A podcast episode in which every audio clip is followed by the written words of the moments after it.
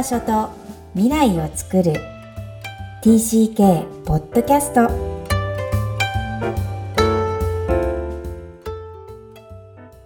皆さん、TCK ポッドキャストへようこそ。ナビゲーターのふみです。みきこさん、よろしくお願いいたします。こんにちは。ダジャーハオハイ everyone。クロスのみきこです。本日はバンコク在住ふみさんとお届けする PC TCK ポッドキャスト。今日のオープニングトークは私の挑戦です。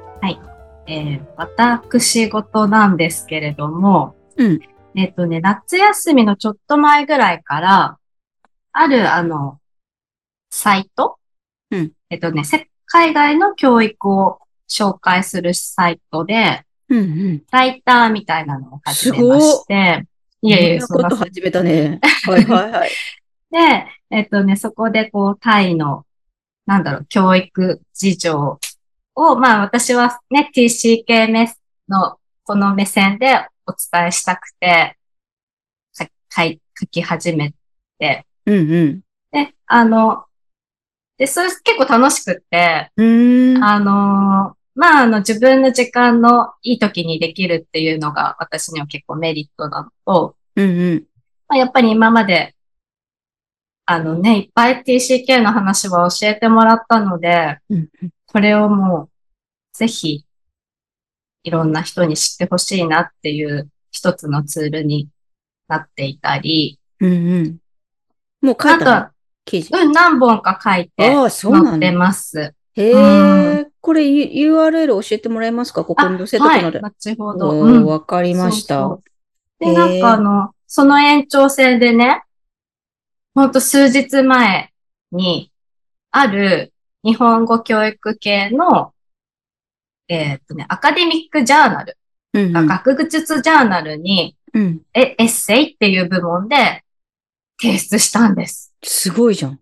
だけど、まあ、査読がね、あるので、本当に、あの、通って掲載に至るかはわからないですけど、査読付き論文？すごいね。あのね、日本語教育しのしやってる人ではもう知らない人はいないっていう先生、そう。ゼミのところで、うーん。なんかすごくね、いいタイミングだったのと、まあ、テーマが、もともと、ふみさうんん、日本語教育にそうなんです。学んでる方だからね。うん。うんうん。そう。だけど、でもね、やっぱり、量、量が、ああ、久しくこんな量書いてないっていうぐらいの、何千字えっとね、最終的には1万4千ぐらい書きました。マジで？すごいじゃん。遂行して、あの、減らしましたけど、減らした でも A4、A49 枚書いて出したんですけど、うんそう、これはね、すごく、あの、すごい挑戦を、もう楽しかったように言うね。苦しくないの？あと、途中で書いても書いても3000字ぐらいしかいかなくて、そうだよ。いや、でも全然足りない、全然足りないっていうところは一瞬苦しかったんですけど、あの、全体を通して、まあ、主にそのエッセイな、エッセイ部門なので、自分のこう、海外での子育て、言語教育の歴史を振り返ってたんですけど、なんかね、こう、その時その時こう、一生懸命、ね、幼稚園の時、いや、幼稚園入る前幼稚園の時、小学生になってコロナがあってとかって、こう、その都度こう点で頑張ってきたことが、こうね、一通り繋がって、繋がったらこう、なんでしょうね、言葉の教育だけじゃなくって、すごく息子の成長とか自立とか、ああ、こんなにこういろんな人に愛されて、海外でね、生きてこれたんだとかっていうのが、ななんかこう立体的に見えて、あの、本当自己満足のまとめになりまして。これは参考になる。いや、ね、もしね、あの、査読が通って、通るでしょ掲載に。いやいや、わかんないです。だけどあの、それにね、挑戦できたことっていうのも私はすごく嬉しくて、うん。あの、今までも知ってたんです、そのジャーナルのことはもちろん。うんうんうん。あの、本当に海外のえー海外じゃなくてもいいのかな？子供そう移動する子供の言語教育。っていうのを軸にやってるので、たまたま今回のテーマが親子をつなぐ、なんかこう、テーマだったんですね。でももう本当にギリギリまで、いや、できない。できない、書けないっていうのをずっと繰り返してたんですけど、やろうと思ったきっかけは？あの、ずっと一人でね、悶々としてたのを、ポロッとお友達に言ったんです。うん。そしたらその子が、いいじゃん、やってみてって言ってくれて、うんうん。で、そこからね、ほんと、それが締め切りの、えー、2週間前ぐらい。3000字から1万4000字になってんの？ええなんか火がついたね。最近こう、エクスプレッションこう外に出すっていうことを意識的にやってらっしゃるよね。そうですね。なんかこう結構、まあ、言葉の話とかも、もっともっといろんなことを勉強できたりとか、TCK のね、ポッドキャストも終わりに向かって寂しいなと思いながらも、でも細々とでもいいから、あの、何かの形でね、つ、つ、伝えられる手段があるといいなというふうに。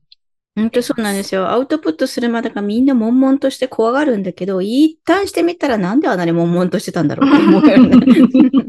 このポッドキャストもそうでしたよ。最初、ななんだろう、人のインタビューとか感情についての番組をやってたんですけど、あれあれ私本当やりたいのはこれじゃないのって思ってたんだけど、怖すぎて、私だけが疑問なんじゃないだろうかとか。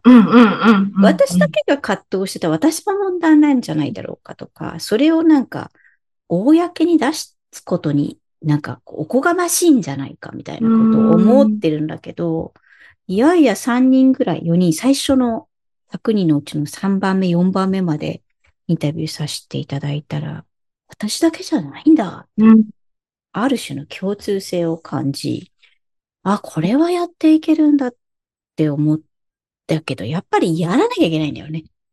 うんそうですねうん。なんか、うん。そうそ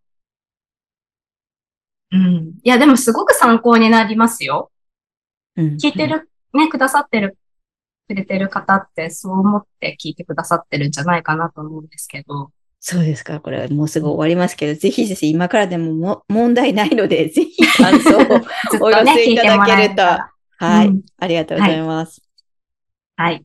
えーそれでは本日のメインテーマ、親はどう助ける？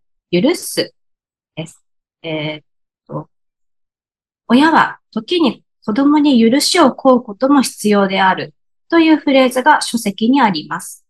この内容を表す大きな一文ですね。本当そもそも許しって何だろうっていうテーマになりがちですし、まあだけど子育てに大切な大事なファクターなのかなっていうのは、TCK に限らず思っています。それはやっぱり、えー子育てもしくは家庭における許しっていうのは、まあ、私自身は謝ること。誰もが人間は間違えるから、親でも絶対ではないし、完璧ではないっていうメッセージが、ごめんねって言えたときに発生すると思うんですが、この許しって聞くとどんなイメージ、どんなことを彷彿とさせますか？なんか、これだけ聞くと結構こう、なんだろう、書籍の内容も引きずってるかもしれないですけどね、あの、宗教的な許しっていうなるほどなるほど。風に聞こえてくるところもありますが、うん。うん。うん。うん、でも本当家庭の中だと、そうですね。うん私も間違えるし、子供も間違えるし、うん。許しね、できたら、うん、もっとこう、うん、サクッとできたらいいのかな？そうね。今うん思い出した、あの、ニューヨークで、一番最初、こう、9月に行って、私はキンダーガーデンで、兄は小学校で、母は全然アメリカとかも知らないのに、最初の冬が来ました。むちゃむちゃ寒いわけですようん。だから、こう、防寒着とかも絶対、日本から持ってってるけど、もう合わないから買わなきゃいけない。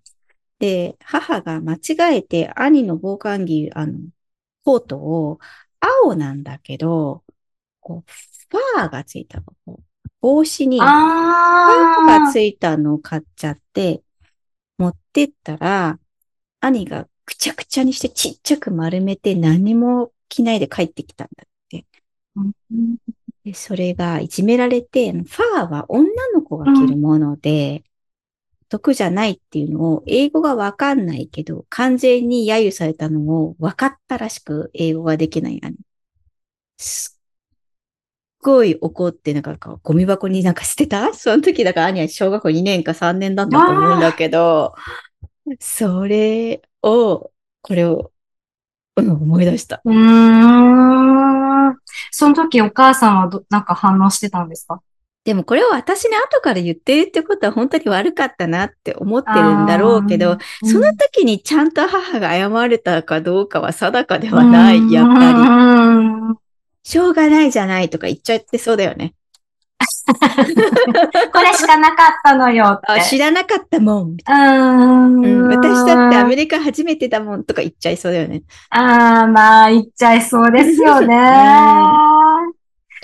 ああ、そっかそっか。そうね。ほんと一言ね、ごめんねって。言えばいいし、言ってくれたら子供としても許せるんだけど。うんそこだよね、大きな違いはね。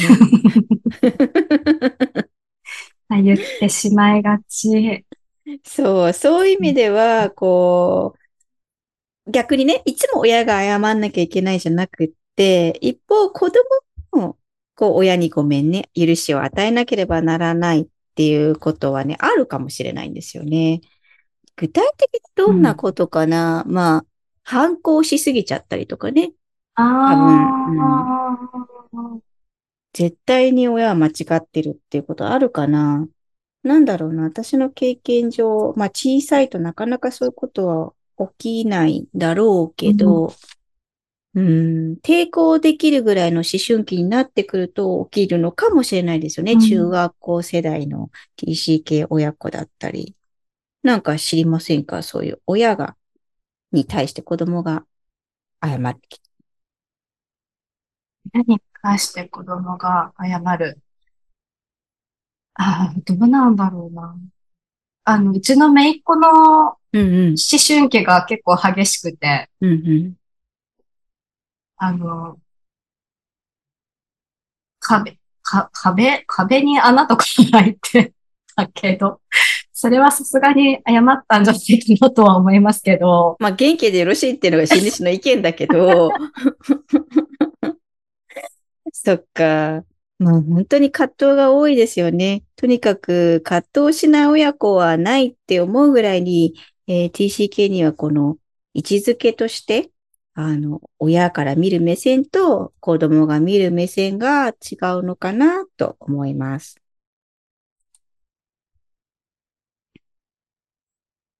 それでは本日のポイントをお願いします。親はどう助ける？許す TCK 親子は海を越えて大きな大きな特別な体験をしてきた者同士ですね。親子の関係を超えて荒波をくぐり抜けてきた人間対人間の結びつき。そんな関係性が許し合えるのはどちらにとっても大きな回復のプロセスです。非常に重要な意味合いがある許しのプロセスをお互いに受け入れてほしいものですね。今日も TCK の気持ちにありがとこの番組ではお悩みや質問を受け付けています。詳細は育ちネット多文化で検索してホームページからアクセスください。さらに、ポッドキャストを確実にお届けするために、購読ボタンを押して登録をお願いいたします。みきこさん、ありがとうございました。う。ありがとうございました。バイバイ。